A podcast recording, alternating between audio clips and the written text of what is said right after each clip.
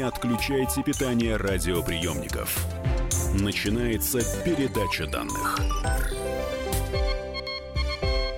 Здравствуйте, друзья! В эфире передача данных. Меня зовут Мария Баченина. И в гостях у нас сегодня этнограф, путешественник, директор Музея кочевой культуры, действительно член Русского географического общества Константин Куксин. Константин, здравствуйте. Здравствуйте. Ну что, а сегодня продолжаем нашу тему с моей и вашей, главное, с моей легкой руки, а с вашей а, знающей головы начатой народы, да? Мы с вами скачем как галопом по Европам.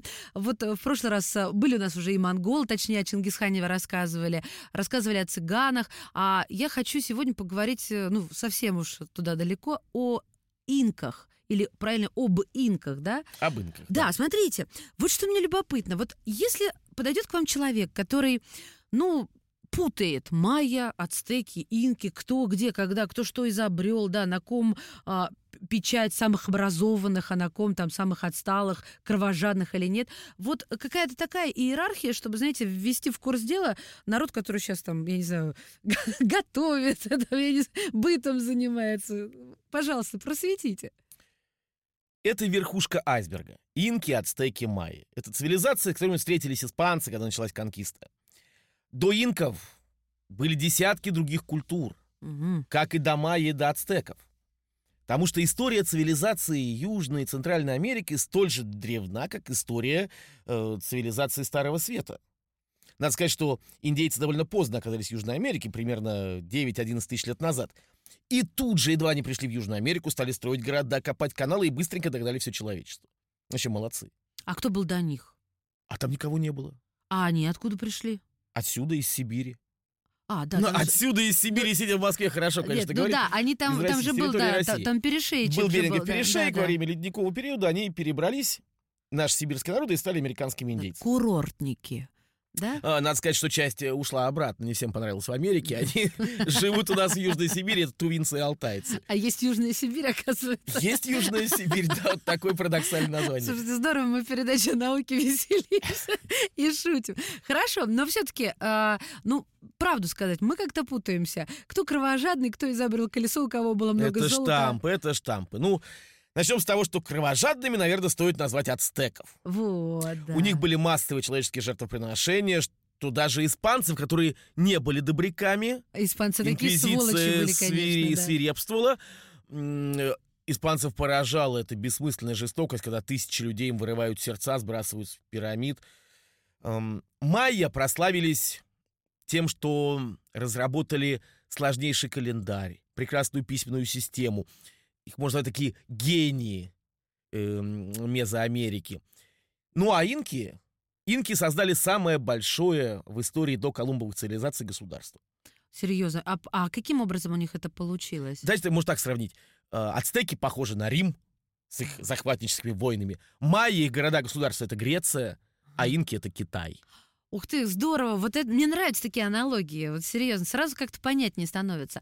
Но они же а, проводили какие-то э, войны или захватнические операции, да? Вся история это история войн. Да, хорошо. А как? Ну, начнем с того, чтобы разобраться. Инки это не народ. Угу, а Инки это название правящей верхушки. Так. Это название правящего клана, клана правителей. Инки это сыновья солнца. Так ну это, и дочери тоже. Это перевод «сыновья солнца»? Да, инти. Инти. Это ага. бог солнца, инка — это сын солнца. Так. А народ, прежде всего, это кечуа. Индейцы кечу, индейцы аймара и еще десятки других народов, которых инки покорили. А как они их покорили? Вот они, ну, я не знаю, у них армия была большая, какое-то оружие было такого, которого не было у других э, вот способов. У инков была голова. И великая лапы миссия. и хвост, главное, да? Великая миссия. Ну, я могу рассказать э, легенду. Давайте. А потом расскажу, как это могло быть на самом деле. Говорят, как-то отец солнца посмотрел на землю и увидел, в какой дикости и жестокости пребывают люди и сердце отца солнца исполнено состраданием. И отец солнца отправил на землю своих детей, Манка Капака и маму Оклью. Дети солнца и луны, брат и сестра, муж и жена, вышли из вод священного озера Титикака. И отец солнца дал своему сыну Манка волшебный жезл и сказал, «Сын мой, где жезл с легкостью в землю, построй город и научи людей, как жить под лучами отца солнца». Долгим был путь Манка Капака и мамы Оклю. Повсюду Манка пытался ткнуть жезл землю, но она была каменистой. И лишь в долине реки Урубамба жезл с легкостью шел в землю. И там Манка Капак поставил соломенную хижину для себя и своей жены и назвал это место город Куско, что значит в переводе с кечуа «пуп вселенной». Ну, если ты сын солнца, то ты скромный парень, и соломенную хижину можно назвать пупок вселенной. Так. И вскоре Манка Капак и мама Оклио любовью, заботой привлекли к себе людей, научили их законам справедливости, как жить по-человечески. И люди приходили, и Манка Капак учил их, основал династию Куска. Возникли инки и стали править страной, которую назвали Тауантинсую, тоже скромно, в переводе с кечуа «четыре стороны света, соединенные воедино». То есть кечуа — это у нас язык, Кечуа — это народ, это народ, а управляет ими клан, которым нужно который называть инки. инки. Да, а вот вы сказали странную фразу «брат и сестра, муж и жена». Да. Они как э, Как у родные? египетских фараонов, да, родные. То есть им нельзя было разбавлять Женой кровь. правителя могла быть только его родная сестра. Так а как им удалось э, просуществовать довольно-таки долгое Ой, время? инки. Да правильно-то они, по сути, сто лет с небольшим. Нет, ну все-таки вырождались и каких-то ошибок понакопилось. э, Мало кто знает, что Сара была родной сестрой Авраама. А потом они жились на двоюродных сестрах еврейской истории. Вы мне все именами кормите, а я вам с биологической, научной точки зрения. Для того, чтобы человек выродился, должно пройти значительное время. Хорошо. А цивилизации долго не существовали. А вообще, э, вот я знаю, что египетские фараоны, они народу-то не особо показывались, и народ их знал по статуям, по каким-то другим изображениям в храмах. А вот э, инки, они своему народу показывались? Инки показывались. Ну и в каких случаях? В Они случаях праздников. Ну, сейчас Так. про это поговорим. Мгм. Как могло быть на самом деле? Потому что это Да, да. легенда о цивилизаторской миссии, что мы такие хорошие, пришли всех осчастливить. Вообще вот в этом плане инки молодцы. Это политика прям, пропаганда. Политика, правильно, очень правильная политика, что мы несем добро. Вот ацтеки, они так не поступали. Они просто силой давили и сердца вырывали. Майя тоже добряками не были. У инков же, в общем-то, и человеческие жертвы скорее редкость. Ага. Ну, опять же, не из гуманизма, а из рационализаторских соображений. Ну, люди это работники, налогоплательщики, зачем их так-то сердца-то вырывать? Как могло быть на самом деле? Инки на самом деле, похоже, это одна из групп кечуа. Кечуа раньше были кочевниками, скотоводами. Когда началась засуха, они спустились в долины и начали воевать с земледельцами. И построили города. Мачу-Пикчу, Альянтайтамба, Куско, Писак и другие. И так получилось, что город Куско был вовсе не центром мира, он был на окраине. Мгм. И все удары врагов принимал на себя. А главными врагами были чанки, воинственное племя. Ну, даже не племя, народ, здесь тоже развитое достаточно, тоже города строили. И инки все время были форпостом, они все время защищали всех кечу, и все понимали, пойдет Куско, чанки Пойдем наваляют все, всем. Да, да, да. Поэтому Куско, во-первых, имел хорошую армию, армия, которая все время в сражениях боевая. Город Куско имел право требовать от других городов-государств помощи, Мгм. Чанки-то общие враги. И в итоге, возможно, на этом и сыграли инки.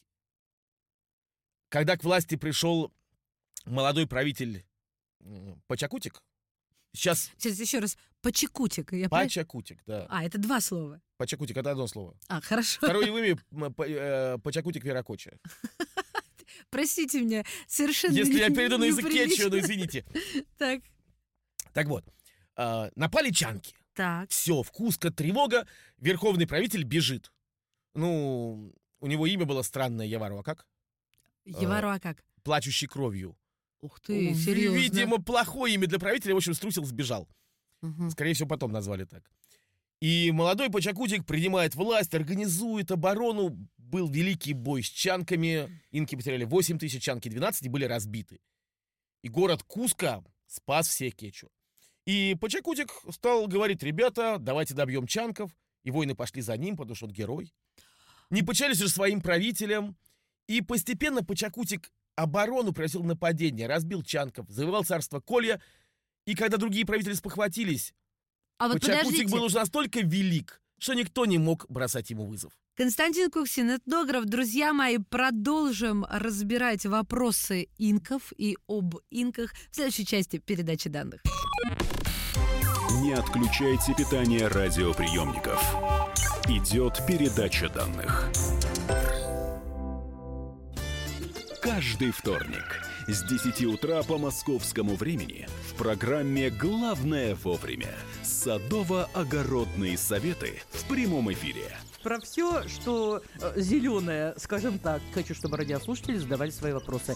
Большой эксперт. Самая удачная находка для всех работников мотыги и лопаты. Тетя Таня Кудряшова. И дети меня зовут мать всего зеленого. Вот такая петрушка на радио «Комсомольская правда».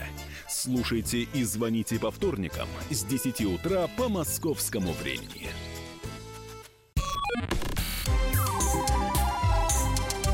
Не отключайте питание радиоприемников. Начинается передача данных. Здесь Мария Баченина и Константин Куксин, этнограф, путешественник, директор Музея кочевой культуры, действительно член Русского географического общества, отличный рассказчик э, и э, путешественник. Вот в этом, наверное, знаете, такая ценность, что вы э, многое повидали своими глазами, да, и, и прошли через это или пропустили через себя. Вот, пожалуй, действительно, такого в книгах не почитаешь. Но вернемся к теме инки, да, и э, на чем мы остановились. Вы меня поразили этими цифрами, сказав, что армия 8 тысяч, с другой стороны 6 тысяч. Я думала, это какие-то такие чахлые деревушки, а, а не города, а там по, по несколько тысяч народа. Народ Кечуа всегда был многочисленным народом. Сейчас их 26 миллионов человек. Вдумайтесь, язык Кечуа государственный в нескольких странах Южной Америки. Слушайте, серьезно. Это самый многочисленный индейский народ. И ребята, которые могут возвести огромные каменные крепости из блоков размером с трехэтажный дом, вопрос, как они это делали, ну, известно. Руками, голыми руками все строили. Но это великая цивилизация. Не потому, что они ворочали каменные блоки весом сотни тонн, ну, а потому, тоже что они сумели организовать людей на эти стройки. Да, а вот известно ли, как у них была устроена государственность? Э? Про инков мы знаем очень много. Почему мы знаем меньше про майя, допустим, или Нет. про ацтеков? Так же Так много? же много. А почему вы говорите про инков? Более того, про... Я имею в виду цивилизации, которые были до инков. А, вот оно что, да, я Это беда. уловила, Про да. майя мы знаем еще Мгм, больше. Ну, потому что у майя была письменность, а у инков не было. При всем величии этой культуры они не создали ни одной письменной системы. Есть даже версия, что они ее запретили. Как забавно. Так почему? Смотрите, инки — это абсолютно тоталитарная империя. Абсолютно вертикаль власти. Сапа инка в переводе единственный. Мгм. Сын солнца. Солнце одно, и Сапа инка один. Дальше инки чиновники, золотые диски в ушах, символ принадлежности к этой касте. И дальше вот такая вот иерархия простраивается. А, получается монархия, абсолютная монархия. Абсолютная теократическая монархия. Он не только правитель, он еще сын бога. Понятно. Абсолютная власть. Инка не мог ошибиться. Он был святой. Абсолютная власть. Причем система была устроена следующим образом. Все население империи, а приходу испанцев в империи жило от 13 до 15 миллионов человек. Мне в голове это не укладывается. Правда, не укладывается. Я- От Эквадора до Южной Чили территория. Инки полагали, что владеют всем миром. Потому что, с одной стороны, Тихий океан, дальше Амазонская сельва. Там только индейцы, которые с духовыми ружьями бегают, охотятся. Они покорили весь мир. И они создали гениальную систему управления. Все население делилось на пятерки, десятки, пятидесятки, сотни, тысячи и так далее. Главой семьи был Пурех. Мужчина, хозяин семьи. Пурех это в переводе мужчина? Пурех — это крестьянин А, крестьянин. У него была жена, дети. И вот э, пятеро пурехов выбирали себе начальника пятерки. Чисто демократия. А, потом начальника десятки. Начальника десятки, начальника сотни. Вот над сотней пурехов уже ставили наследственного правителя Кураку. Система абсолютная. И дальше по вертикали к ну, это пирамида получается Абсолютная такая. власть. Когда все и понятно, кто кем правит и, И вместо письма инки ввели кипу. Это узелковое письмо. Кипу — это не письмо в нашем понимании, это скорее счетно-вычислительные машины. Мгм. Была юпана, э, представляете, счеты каменные с отверстиями, куда можно зерна фасоли класть и Мгм. считать. Ну, когда на наших счетах. Да. Только еще трехмерные в виде пирамиды. Там миллионы комбинаций можно обрабатывать. И вот на юпане считают, была должность кипу камайок. Кипу камайок был в каждой деревне. Вот из пятерки пурехов один кипу камайок Счетовод. счетовод. Вот мы собрали столько-то там зерен кукурузы, клубни картофеля. Он на юпане посчитал, в кипу завязал узелочки разной формы, отправил к майоку десятки. тот Камайока 50-ки. А за- почему? Я так и не могу понять, И почему есть версия, что они запретить могли э, Сейчас расскажу. И вот, допустим, Сапа Инка хочет узнать у главного Кипу Камайока, сколько клубней картофеля собрали в Чинчасую? Вот ты, ты Кипу раз, вот столько-то миллионов клубней. Мгм. Абсолютный контроль. Государственные склады поражали воображение. Испанцы, ну, Испания была в то время хоть и воинственной, но нищей страной. Они увидели склады государственные, где на 15 миллионов человек на 6 лет было запасов сушеного картофеля и зерна. Если вдруг что случится, не урожай, голод, 6 лет империя могла кормить своих подданных. Вдумайтесь, какая забота это поражает. Ну да. А почему есть версия о запрете письменности? А зачем? Вот, э, А зачем писать? Ведь если люди будут грамотные, ведь какой-то особо грамотный может на заборе написать, скажем, «Долой Сапа Инку». По-вашему, они об этом задумывались? Потому что Разумеется. мы-то, ну, давайте я за себя буду говорить. Я их почему-то дикарями представляю. А когда вы рассказываете, мне становится неловко. Это величайшая цивилизация. Величайшая. Утерли нос мне два. Ладно, хорошо. Нет, я согласна, безусловно. А, оружие. В плане оружия инки ничего нового не изобрели. Оружие было достаточно примитивным. Главным оружием была макана. Это дубина с бронзовым либо каменным навершием, который проламывали череп. У Сапа Инки все оружие было из золота. Ам. Тяжеловато как-то. Это оружие ближнего боя. Ну нет, деревянная палка, сверху золотой набалдашник. Были копья, длинные копья и щиты. Э, Но главным оружием дальнего боя была проща. Примитивная проща, которой до сих пор пастухи на альтиплана пасут ламы и альпак. Это что-то раскручивающееся? Ну, это такая м, Нунчаки? плетеночка. Нет, плетеночка. Вкладываем камушек, раскручиваем, пускаем один конец, камень летит. У Давида была такая штука, я он Голиафа тогда, Да, все, дошло, да. Да. Все пастухи используют. Давид был пастухом, как и пастухи-индейцы. И они метали камни с высочайшей точностью. Причем Сапа Инка метал золотые ядра. Он только из золота. Инки верили, что золото — это пот божественного солнца, а серебро — пот луны. Потому что сын солнца метал золотые снаряды. Э, некоторые говорят, что Франциско Писара, конкистадор, который завоевал империю, погорячился. Захватил эту Альпу, выкуп потребовал, ведь испанцы так это золото не нашли, не получили копейки. Подождите, ну там же несколько тонн. Нет, там сотни тонн. Но Манка Капок, второй, который поднял восстание, Альмагро сказал, принес мешок кукурузы, одно зернышко бросил конкистадору, говорит, вот то, что вы забрали, а это золото, которое осталось у нас. М. Оно до сих пор, где оно до сих пор никто не знает. Подождите, мы до этого дойдем, а то Так вот, да, И с этими именами с ума сойти можно, надо все запоминать. некоторые историки говорят, вот что Писаро сделал? Зачем он захватил все? Надо было просто злить Сапаинку. Он бы кидал в испанцев золотые ядра, и весь золотой запас оказался в его руках испанцев. Сейчас его ищут, найти не могут. Да, правитель сражался с золотым оружием. У других народов Анд было то же самое оружие. Инки побеждали за счет организованности. Например, они всегда трижды объявляли войну. Мгм. Зачем? Объявляем войну, отправили гонцов, ай-яй-яй, мы к вам придем, чтобы вас осчастливить. Все напряглись. Мгм. Второй раз через несколько месяцев объявляют войну. Проверяем, на самом деле они как разведчики работали, гонцы. Как готовятся к обороне? Созрел ли урожай? Ага. И третий раз объявляем войну. На самом деле многие после этого сдавались. А кто не сдавался, инки нападали всегда так, чтобы урожай еще не был собран. И для того, чтобы всех напугать и загнать внутрь крепости. Чтобы партизан ловить по горам не приходилось. Так. Так все внутри города, там голод, мы кушаем кукурузу и картошку, которая наконец дозрела, пока мы их окружили. И город пал.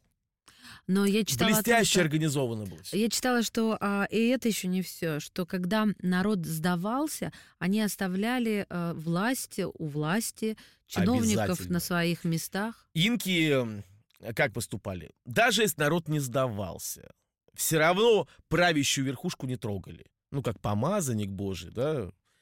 Почему? Если, допустим, мы перебили всю власть, поставили инков, народ роптать начнет. А так мы оставляем ваших наследственных правителей. И они и правят. Просто рядом с местным царьком будет находиться инка, Бог солнца, который самый главный. который будет помогать. Ну, как в Мгм. советской системе, да? То есть республиками руководили национальные кадры, но рядом был Да. товарищ из Москвы. Да, Подскажет, точно. поможет. До сих пор э, так управляется Китай. Хорошо, а вот э, по поводу, ну, по поводу оружия э, захватнических походов мы выяснили более-менее. Что касается дороги, больницы, водопровод, это все там было? Разумеется. Причем было построено по последнему слову техники. Да, я знаете, о чем читала? И это будет, наверное, уже э, вторая часть вашего этого рассказа в следующей нашей части. Смотрите, я читала, что выяснили ученые, антропологи, что а, хирурги у инков делали операции лучше, чем а, в Америке в 20 веке. На, главное, нейрохирургия, Да. то есть на, на- на черепной коробке Ну операции. что инки? Инки это верхушка.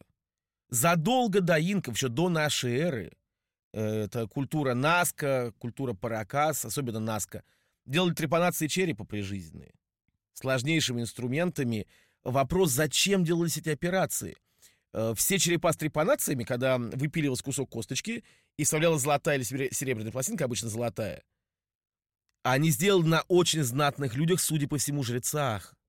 Мгм. Причем человек э, переносил 2-3 прижизненные трепанации Но- и оставался в живых. 85% выживало после этих Как операций. у меня обезболивали? э, Были разные обезболивающие препараты, но, допустим, кока была доступна. Да, это я понимаю. А вот смотрите, что еще Был кактус. Сан-Педро. Тоже антропологи писали, что они э, меняли формы черепов, э, и это их... э, Это не инки, не это инки. до инков, это паракас культура, это майя. Когда ребеночку, знаете, косточки еще у него подвижные, да, мягкие. две дощечки, и когда видишь в музеях эти черепа, это понимаешь, что это инопланетяне. Сейчас, подождите, расскажите, друзья мои, дождите следующей части этнограф Константин Куксин в передаче данных. Не отключайте питание радиоприемников. Идет передача данных. Спокойно, спокойно. Народного адвоката Леонида Альшанского хватит на всех. Юридические консультации в прямом эфире. Слушайте и звоните по субботам с 16 часов по московскому времени.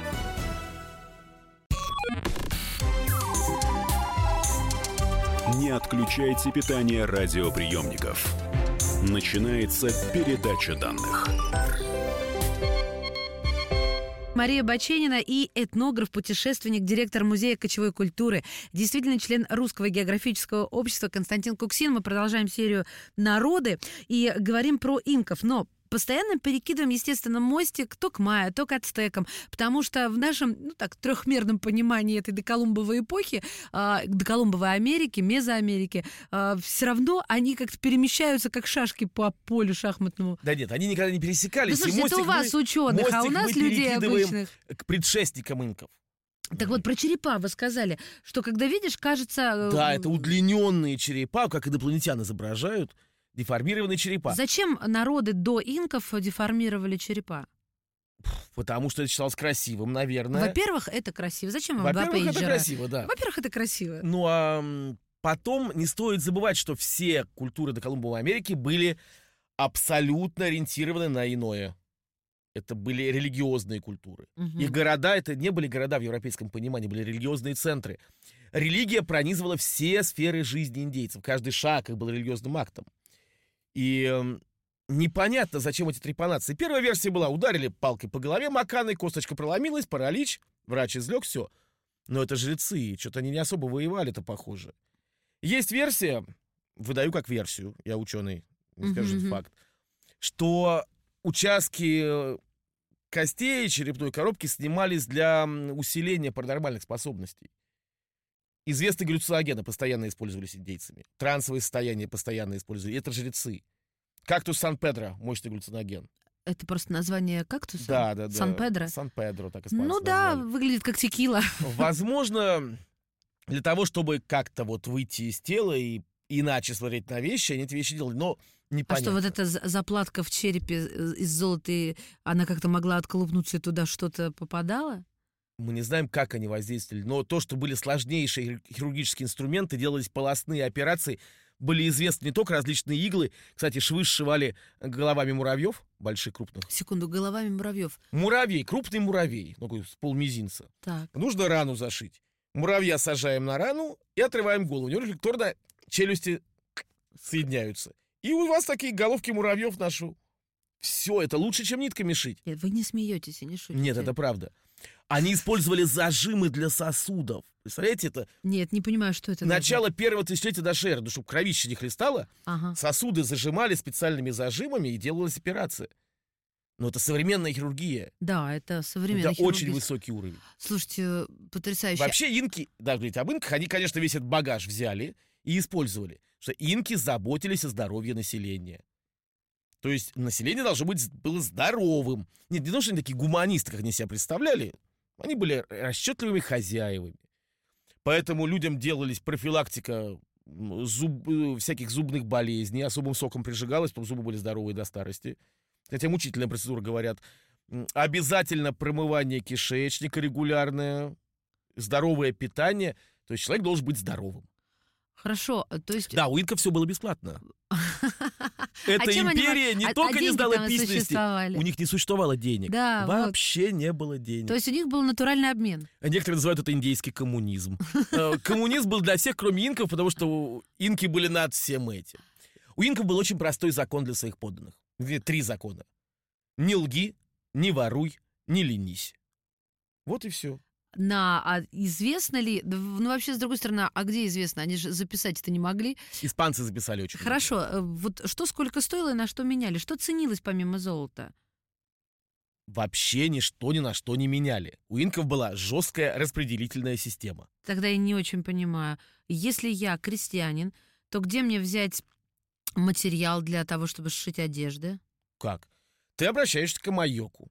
Говоришь, мне Это- нужно это- столько-то это- это полотна. начальник пятерки. Пятерки или десятки, Да. да? Мне нужно столько-то полотна, вот столько-то шить. Там он проверяет, все, действительно. Идешь на склад, бесплатно получаешь. Да ладно, это как в воинских частях было, когда они в ГДР стояли. Империя инков — это огромный, отлаженный человеческий муравейник. Например, обычная семья садится за стол кушать. Двери дома должны быть широко распахнуты. Мгм. Чтобы чиновник, проходя мимо, мог заглянуть. Всего ли хватает? Нет ли излишков? Там Забавно. все было под контролем. И никто ни в чем не нуждался. Э, Крестьянин Пурех обрабатывал три поля. Была трехпольная система. Поле его самого, его семьи, поле солнца и поле инки. То есть две трети урожая он отдавал империи. Эти две трети, которые шли в налоги, в общем-то, использовались для поддержания малоимущих, коллег, сирот, на содержание армии, двора и так далее. Мгм. При этом где-то месяц-два месяца в году Пурех обязан был отработать на МИТе. МИТа, ну, это как барщина. Так. Э, Мужчины шли на МИТу. Стройка дорог, мостов, прокладка туннелей, любые общественные работы на нужды империи. Надо сказать, что МИТу потом испанцы переняли. Но, правда, если у инков месяц человек работал, у испанцев 12 месяцев, пока не умирал. Ну да, европейцы особый народ, отличающийся э, еще больше рациональностью. А что делал царь Инк? Правитель? Да. Инка. Инка управлял. Ну как вот он управлял? Он придумал какие-то законы? Он- Во-первых, он? Инка тоже должен был работать. Вот. Ну, это для всех. Не ленись, не лги. для него тоже. А, Скажем, Инка начинал все сам. Допустим, нужно начать посев кукурузы. На свое поле возле главного храма выходил Инка с золотой палкой-копалкой, ну, у него все из золота, и рыхлил землю на своем участке, такое же поле купуреха было. Он с сыновьями и сажал кукурузу. Картошку сажать Инка сажал первый клубень картофеля. Мгм. Стрижка ламы, он стриг первую ламу. Короче говоря, правитель, перед тем, как стать правителем, должен был освоить ремесла своих подданных. Вообще, это очень грамотно. Чтобы он знал вообще, как работает гончар, как работает ткач, что делает пурех. Потому что если правитель не знает, чем занимаются подданные, ну, как бы у него будут какие-то иллюзии в голове. На ком он был женат на своей сестре? На своей сестре всегда, но при этом э, были еще дома невест солнца. Самых красивых, не только красивых, ярких, таких искрометных девчонок отбирали где-то в 3-5 лет, отбирали в Аклие. Аклия — это невеста солнца. Были дома Акли, такие женские монастыри. Там девочкам давали блестящее образование. И потом лет 12-13 смотрели. Часть девушек отправляли обратно к родителям. Ну, то маленькая была искрометная, а выросла, ну, стала унылая. Унылая, да? А, Да. А самых-самых-самых оставляли аклиями. Э, В эти дома невест солнца мог заехать, э, собственно, инка и выбросить любую понравившуюся девушку. Ну, то есть они понимали, что нужно как-то э, генофонд все-таки разбавлять. Ну, разумеется. Мгм. Эм, Эти хакли могли подарить в качестве награды как жену Военачальнику Неинки это был высший знак доверия. Но при этом эти девушки, невесты солнца, блестяще образованные, все равно работали. Все эти дома невест солнца, знаешь, там прохлаждались этих гаремах? Ткацкие мануфактуры. Они ткали очень дорогую ткань, которую одевал Инка и его приближенные. Вот это вот рачительный подход, что даже невесты солнца работают, это все объясняет в империи инков. Ну хорошо, дороги и водопровод, вот это мы еще не затронули. Дороги. Дороги инков поражают воображение. Я ходил по этим дорогам. Они поразили не только меня, испанцев. Испанцы приехали, увидели огромные дороги. Ширина 8 метров. Немножко полукруглые, с канавками, чтобы уходила вода. Чем Общая они, длина дорог мощены камнем? огромными каменными плитами, подогнаны так, чтобы лезвие бритвы не войдет. Общая длина дорог более 40 тысяч километров. Длина основных магистралей, самая длинная, 5600 и 5200. Ну, это как вот начнется в Москве и закончится в Забайкалье. Обалдеть. До постройки Транссибирской магистрали Уайна-Капак-Дьян, дорога Уайна-Капак, была самой длинной дорогой в мире. До нашей Транссибирской магистрали. И она была еще построена инками, вы Инками? хотите сказать. Инки это строили в А где они эти пустынях, плиты брали? В горах. Это Анды. Если дорога шла по побережью, да, пустыня Атакама, другие пустыни. Высокая стена, чтобы песок дорогу не заносил. Мгм. В горах я шел по этим плитам, испанцы писали тоже. Даже римские дороги по качеству хуже. Римские дороги легендарные. Идеальные дороги. Туннели, если гора, насквозь. Гора Лесенка. И поражают воображение висячие мосты. Самый известный мост над рекой Апуримок. А как они их строили? Огромные канаты протягивали длиной сотни метров висячие мосты. Причем у инков канаты менялись каждый год на всякий случай. Пришли испанцы, и с 1350 года какой-то там канат не менялся. Рухнул этот мост в 1800 каком-то году, провисев 500 лет без ремонта, а инки меняли каждый год. Нет, я всегда поражалась подвесным конструкциям, а как вот эти могли перемахнуть э, через какое-то ущелье, да, и что-то там еще а, выстроить, мне это поражало. Но самое удивительное, эти дороги не знали колеса. Ни колеса, ни гончарного круга индейцы не знали. Только ноги. Только ноги, передвижение армии, стада, гонцы. Вдоль дорог были постоялые дворы Тамбу, А, это сейчас про почту будет? где гонец, э, любой человек мог получить все необходимое.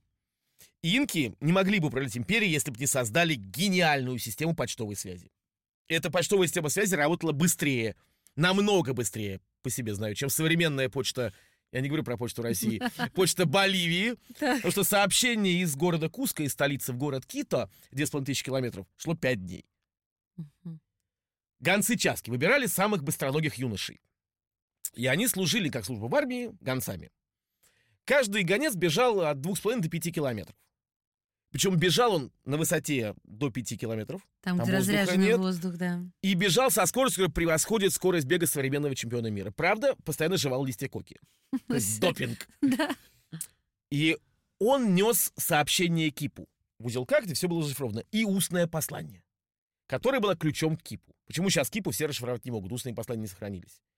И он бежал, то он бежит, рядом с ним выбегает следующий. Эстафета. Они бегут вместе, тот ему передает Кипу и эту частушечку. В стихах, чтобы было проще запомнить. Потом тот падает, следующий побежал свои 5 километров, рядом бегут с другим, передают. И вот так вот они бежали. Причем Кипу, чтобы не запуталась, если Кипу запутается, у инков было одно наказание за все, смертная казнь. Кипу запутается, не прочтут.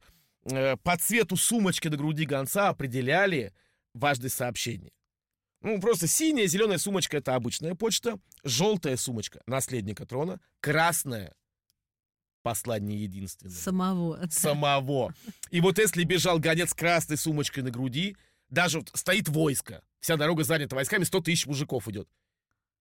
Там кричат «Послание единственного!» Тут же воины расступаются мгновенно. И он прибегает между рядами воинов. И все салютуют ему, гонцу великого инки. А как они голыми бегали в набедренных повязках? Эм, Нет, Жарко ну, на высоте 5 километров не скажу, что жарко. Я там работал в разгар лета, только у нас вода зимой, ой, замерзала ночью. У инков была очень простая одежда. Усуты, сандалии из кожи лам, ну, из дорогой альпаки инки себе делали. Затем унка небольшая рубашка, чуть ниже колена, либо до коленки. Мгм. И безрукавка такая. И налобная повязка, все. Всё, У женщин хорошо. Длинное, длинное платье, То есть у мужчин до колена, у женщин до щиколотки. Подлиннее. Друзья мои, до следующей части. Не прощаемся, и вы не теряетесь. Константин Куксин, этнограф передачи данных. Не отключайте питание радиоприемников. Идет передача данных. The time for empty talk is over. We will make America great again. Это все мы слышали. А что на самом деле происходит в США? Реальные новости, курьезы и события, которые нигде, кроме Штатов, случиться не могут. Как они там за океаном вообще живут? Разбираемся в программе «Не валяй дурака Америка» с Марией Берг и Александром Малькевичем. Слушайте и звоните по понедельникам с 12 часов по московскому времени. Не отключайте питание радиоприемников. Начинается передача данных. С Константином Куксиным мы разговариваем сегодня об инках, этнограф, путешественник, директор Музея кочевой культуры, действительно член Русского географического общества. Кость, а, ну, я вот думаю, что я еще не спросила, это, пожалуй, другую сторону медали, потому что мы сказали о том, что они врачевание переняли у предыдущих, да, а, народов Мезоамерики и не убили его, не растоптали, наоборот, культивировали. А, ну, дороги, почта, войска. Не было письменности, но люди общались с помощью узелков. Напомните, как эта штука называется? Кипу. Кипу, да. И, э, естественно, понятно, что армия была мощнейшей, потому что огромное завоевание и расширение пространства сво- своей земли, своей, своей страны. Но другая сторона. а, Были, вот вы сказали, что наказание было одно за все, смертная казнь. И наряду с этим были ли какие-то человеческие жертвоприношения? Вот эти... Человеческие жертвы были, но эпизодические. А что, почему? Почему не было? Ведь традиция, она и есть традиция. Разве не так? Стоп, ну, во-первых, не все народы имеют традицию человеческих жертв. Вот, так я ж про инков. Были жертвы, причем э, жертвы из гуманизма одурманивали кокой и потом умершляли. А, Но это вот всего несколько случаев. Некоторых они пишут, что вообще их не было. Ну нет, были. Редко, но были. Э- Это не массовые жертвы, по крайней мере. Опять же, если бы инкам потребовалось для достижения цели принести в жертву хоть целый народ, они бы спокойненько, рационально это сделали. Как Так. они с чанками разделались. Мгм. Их одно воспоминание осталось. Остатки бежали в Амазонию, там затерялись. Но инки просто думали, что зачем жертву людей, когда можно их использовать на работах. И эм, в то же время абсолютное бесправие простых людей. Человек ничего не решал. У него было только одно право. Право не умереть от голода. Это право инки предоставили. Для 14, 15, 16 веков это вообще уникальное право. Европа с голоду умирала. Но при этом даже жену не всегда сей Пурех мог выбрать. А кто же для него выбирал? Если он затянул, у них вся жизнь делилась на улицы. Улица колыбели, улица ползающего ребенка, улица играющие дети, улица охотника с силками. По сути, план города прямоугольной планировки был принесен на жизнь человека. Улица исполняющего приказы, улица Пуреха, улица пожилого человека и так далее. И человек шел, вот четко возраст наступает, все, детство кончилось, ты должен охотиться. Детство Мгм. кончилось, ты служишь в армии или ты еще. И мужчина должен был жениться до 25 лет. А учитывая, что он служил в армии долгое время, или был гонцом, работал на стройках, то на времени всего ничего.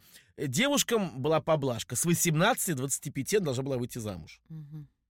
Да, обычно находили в своей деревне пару все, но если они затянули, просто приехал чиновник и говорит, так, быстренько вот этих поженить. Нам нужны дети, это работники. Вот такая схема, то есть никакой свободы в этой стране не было. Так, и Но к жертвам, наказания, да, были, наказания. наказания были справедливыми. Например, за воровство смертная казнь, ложь смертная казнь, за все. И тут выясняют инки, что человек украл, потому что он был голоден. Мгм.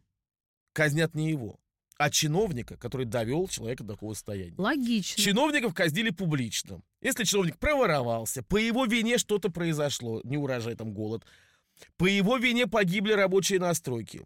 Приводили чиновника, и ему на спину сбрасывали многопудовый камень. О, в лепешку. мои. Чпок. Быстро.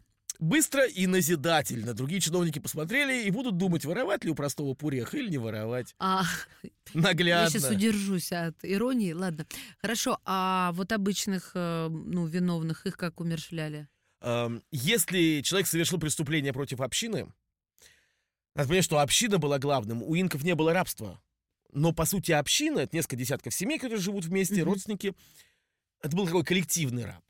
Но община была неделима, если людей переселяли только общиной. Работа для всей общины. Ну, как русская община крестьянская. Да, была я примерно то же понимаю. самое. Если против общины преступление, кого-то обидел там что-то, да, то просто человек садился на корточки в центре, его водили за поле, на нейтральную землю. Все вставали вокруг, брали камни и побивали камнями. Вот это жестоко, конечно. Как в Древней Палестине. Э, То же самое. То есть он выступил против общины, вся община. То есть, чтобы не было кровной мести, казним всем миром. Ну да, но Вот он же всегда чей-то казнь. родственник. Да, конечно. Ну, хорошо, это, это далекие времена. А праздники у них э, были? Праздники были. Причем каждый месяц обязательно был государственный праздник, чтобы народ отдохнул и повеселился. Забавно, но календаря-то ведь не было. Как они это Как понимали? это не было календаря? А Я просто календарь сказал, что точнейший календарь был у Майя, но по календарю Майя можно спутники сейчас запускать. Так, хорошо. У инков был очень точный календарь. Ага. Очень точный. И все начиналось с дня солнцестояния. Была специальная должность наблюдающего за солнцем. Парень смотрел, когда солнце коснется особого камня, с точностью до минуты определяли начало солнцестояния. Это был Инти Прайми. Праздник солнца гуляла вся империя. И дальше каждый месяц какой-то праздник. Праздник уборки урожая, праздник посева. Народ пил алкоголь, А какой алкоголь Индейцы. был? Я вот к этому и веду. кукурузное пиво, кукурузную водочку. А сладенькую. деликатесы какие были? Мясо какое Мясо ели? ламы, альпаки, морские свинки лакомством Вот я были. бы хотела попробовать. М, Очень вкусные. Обязательно каждый месяц праздник. Иначе народ э, Н- изнурится. Напряжется. Причем праздники организовывались вот масштабно, красочно. Бежали с факелами люди, все озарялось огнем. Праздник избавления от болезни, когда сбрасывали себя все дурное, сжигалось Мгм. на кострах. Очень красивые праздники. И в каждом городе была площадь радости для массовых гуляний. вот как все это величие разрушить сумели испанцы? Мощнейшую армию, людей, которые построили такие дороги, которые без, э, бессловесно подчинялись тут же мгновенно. В, в чем секрет у них был? Я бы отдельно рассказал, отдельной передаче о конкисте, потому что это драматически берет истории, и описать героев и негодяев, и настоящих героев той истории, которая разворачивалась в 16 Тогда что столетии. такое конкиста? Конкиста по-испански завоевание. А, то есть это процесс. завоеватель. Я это поняла, э, процесс, это да, процесс, это э, который продолжает реконкисту от воевания у арабов испанских земель. Но это отдельная история. А погубила инков, в двух словах, вертикаль власти. Франциско Писара захватил в плен Атуальпу, верховного правителя. И империя была парализована. То есть э, Все. нет И- ручек, нет мультиков, как говорится. Верховный сапа инка в плену у испанцев. А как он его захватил? Он же во дворце, у него охрана. Обманом. А, Туальпа согласился принять Писара в городе Кахамарка, где он отдыхал на водах. м, Сапа инка.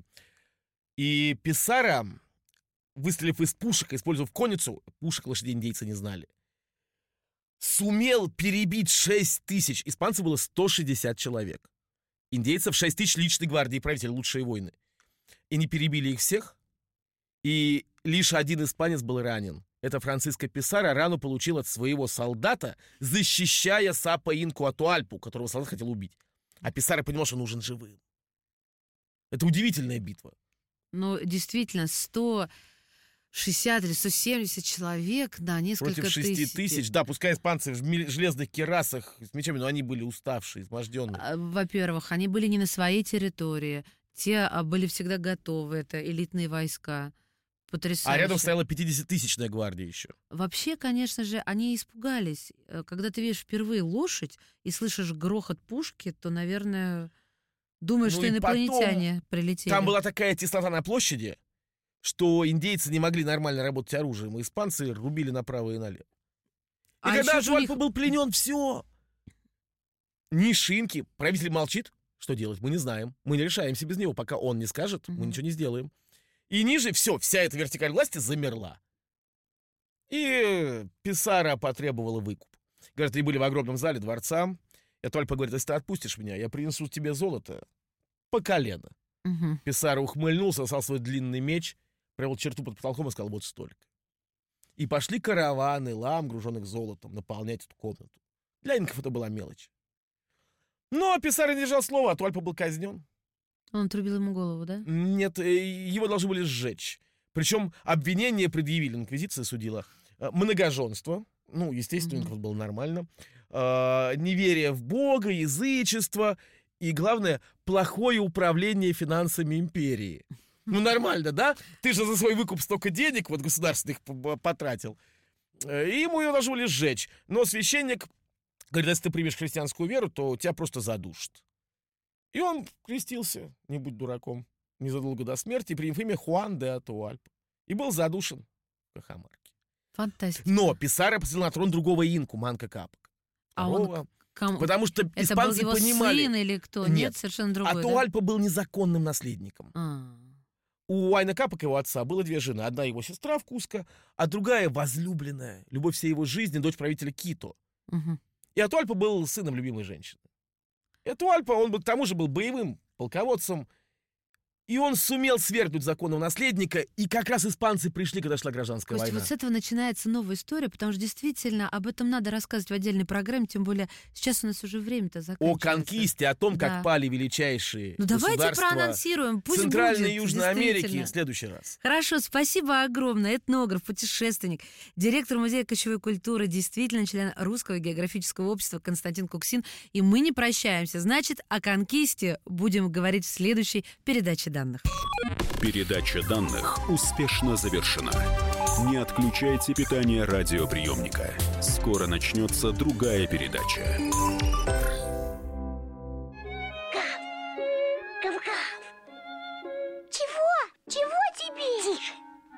Я придумал секретный язык. А зачем секретный язык, а? Чтобы мы могли разговаривать, а нас никто не понимал. Учитесь понимать своих питомцев. В эфире радио «Комсомольская правда» советы ветеринара Ильи Середы. Слушайте программу «Вот такая зверушка» каждую субботу с 5 вечера по Москве.